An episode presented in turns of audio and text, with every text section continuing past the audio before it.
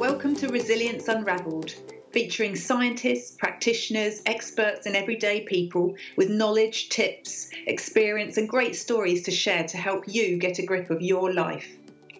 We'll give you insights into a range of subjects, including reducing your stress, improving your emotional intelligence, health and well-being, and controlling your negative thoughts. By doing this, you'll be able to improve your resilience, confidence, control, and perform better every day to live a more productive and purposeful life.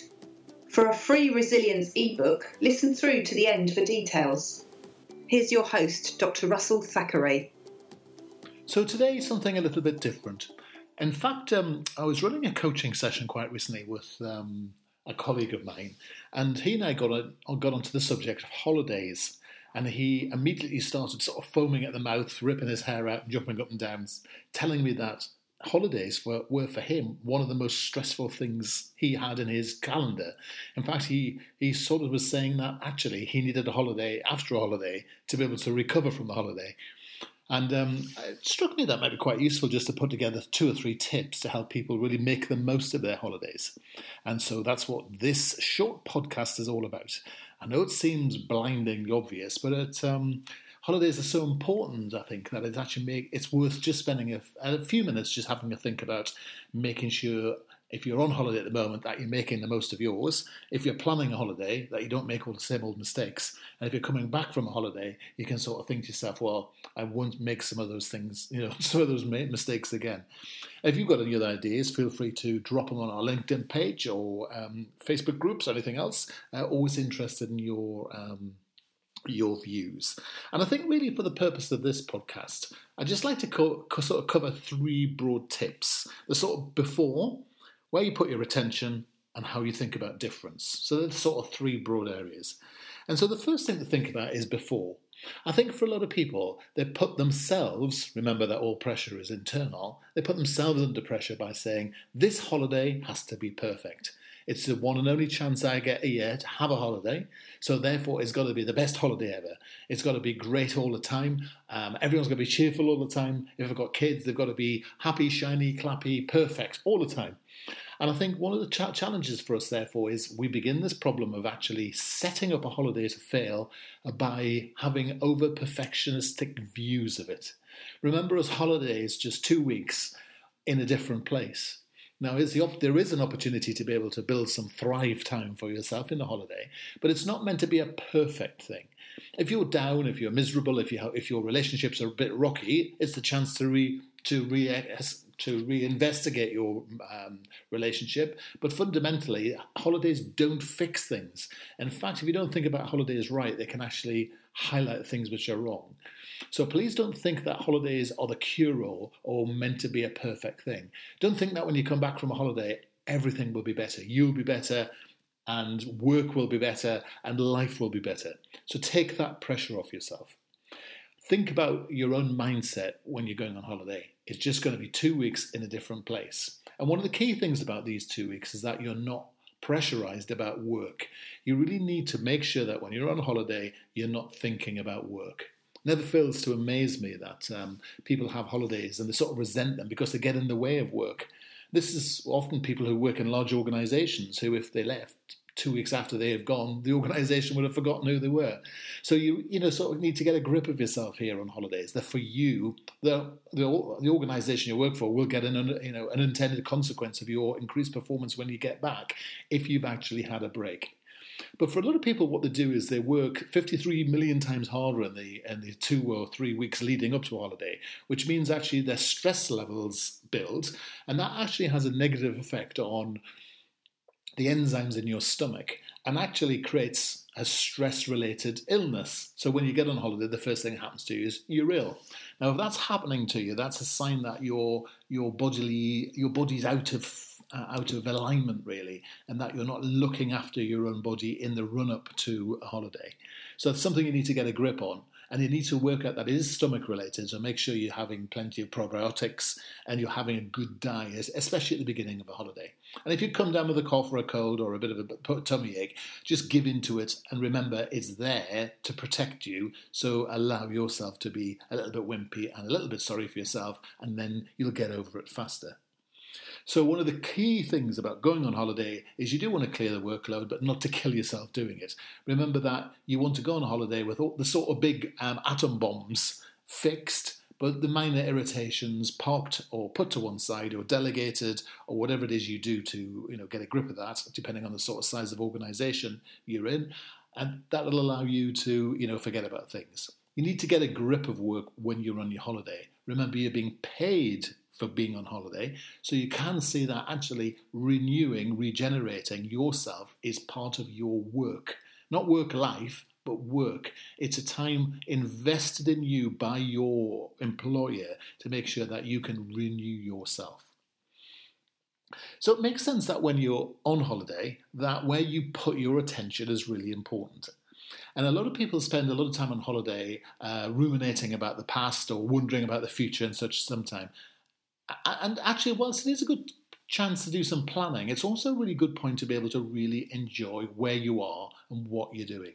So if you're going to spend some time for yourself, really invest in yourself. If you're going to spend time with your significant other or your kids, really enjoy doing that. Be present at the time you're doing things. So if you've got kids in the swimming pool, make sure you're in the swimming pool doing swimming with the kids. And also it's a chance to sort of lighten up as well, to have some fun with people. You know, you don't have to be at work when you're on holiday, so dump that work persona and be yourself. Sometimes relationships can reconnect with the sort of sense of fun and joy and engagement that you'd had years ago because you can be that person again. So be yourself, be present, be in the moment. And one of the biggest things I can suggest that you do when you're on holiday is to read fiction. I'm one of those people that loves to read non-fiction. I do like a nice meaty journal or something equally boring and tedious. But I got into reading fiction.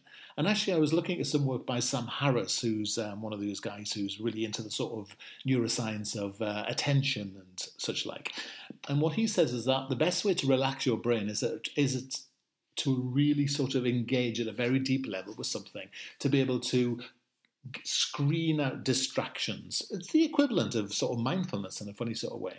But that actually one of the fastest ways to do that is to read a really good gripping book. And actually getting sort of lost in, a really good thriller or crime or romantic comedy or whatever it is that you like is very good because your brain begins to park and it begins to really relax whilst you're just sort of thoroughly enjoying sort of being involved in something that's quite so engrossing. And books or fiction books are more useful than, say, television because, of course, what's happening is your imagination's being stimulated by the words and the concepts and the good writing.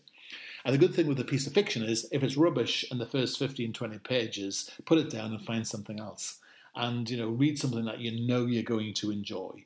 And again, don't sort of save something up and then get disappointed with it. Read something, 2 or 3 things, so you know that you've got plenty to engage yourself. So read some fiction and enjoy yourself. Be in the moment. And recognise that sometimes on holidays, it's a bit of a compromise. So sometimes what you have to do is to say, well, actually, I want to spend some time on my own, but here's the deal. If I do this, you can do this for me. And often you'll find that you want to spend time for yourself, but your the other people in the relationship might want to spend time for each other on themselves as well. So you have to compromise and you have to work out and figure out where you spend your time. So if you have kids, you go and spend some time with the kids and it leaves time for your partner to spend time for themselves. So, you know, cut and paste and compromise as much as you can so everybody gets what they need. Remember, it's everybody's holiday.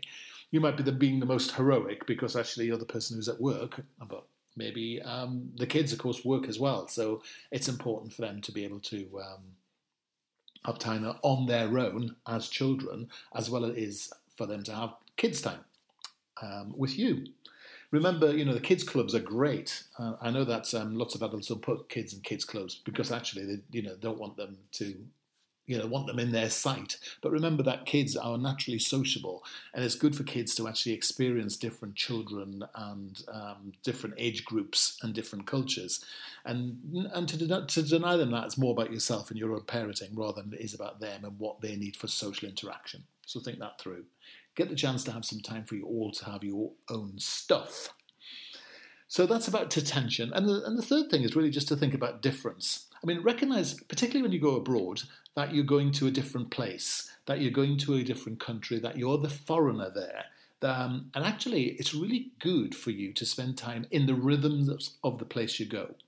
Now, I'm particularly struck when you see, so for example, people from the UK or America in places like Spain or South America, and they sort of maintain their own rhythms, they keep their own food, they eat the way they operate the way they would that if they were in their own home. Well, if you're going to want to stay in your own home, why don't you just stay there?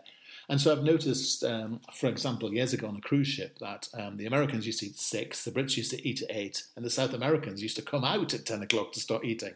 And actually the cruise ships used to have to really sort of strive to accommodate those different things. So if you go abroad, play to the different rhythms. Why not eat late? Why not eat at 10 o'clock? I mean, you're not getting up for work the next day. You're not doing anything else. You're just on holiday, aren't you? So why not adapt to the rhythms of where you are?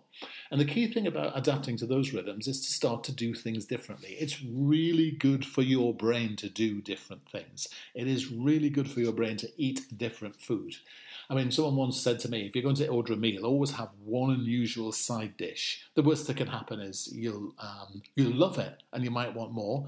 Or, do you know what, you might not like it. It's just been a side dish. No one's really lost too much money.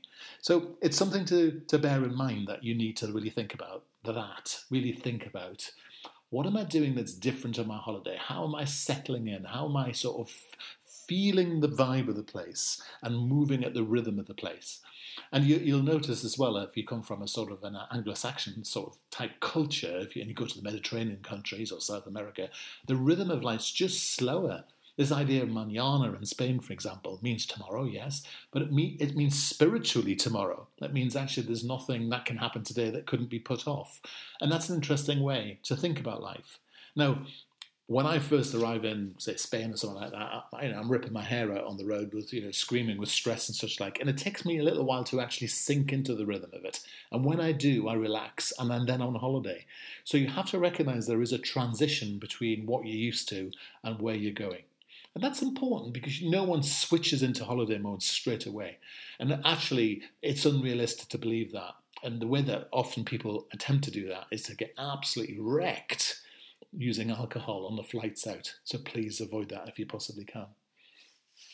And one of the last things I often think about doing is on holiday, which certainly works for me and I know for a lot of other people. And this is quite peculiar, isn't it? Because I spend a lot of my life socialising and talking to people. And as an introvert, there's nothing I like better than actually spending time on my own. And I need to do a piece of that on holiday. But there's nothing more interesting than just chatting to people in the queue, learning a little bit of language and just attempting to use it from time to time. It's funny. It shows you limitations. It's good for you to learn something, but it's actually really great. And if you've got kids, you'll recognise actually how much better they are. That sort of plasticity of their brains is amazing to see. But you'll just find it's very interesting just to talk to people in the queues of supermarkets. It's quite amazing who you bump into, who you end up chatting to. And it might mean nothing, it might mean something. And I just think it's this idea of seizing the moment to do something different when you're on holiday. Remembering time for yourself, but also remembering that this opportunity just to chat is very, very good for your brain. Park it and, meet someone different and just chat to someone different. And especially if you're traveling in a large party, sometimes chatting to people outside of that group can be very useful for you. So to summarise then, just as we were chatting away, think about what you do beforehand. Think about where you put your attention, being in the now rather than spending too much time in the past or future, and, celebrating the difference and the rhythm of where you are. There is no doubt that a good holiday is worth its weight in gold. You're being paid for being on holiday, so do you know what? Why not have the best holiday you can at the moment? But remember, it's not meant to be the perfect holiday. There's plenty more to come. And until the next one, have a great time.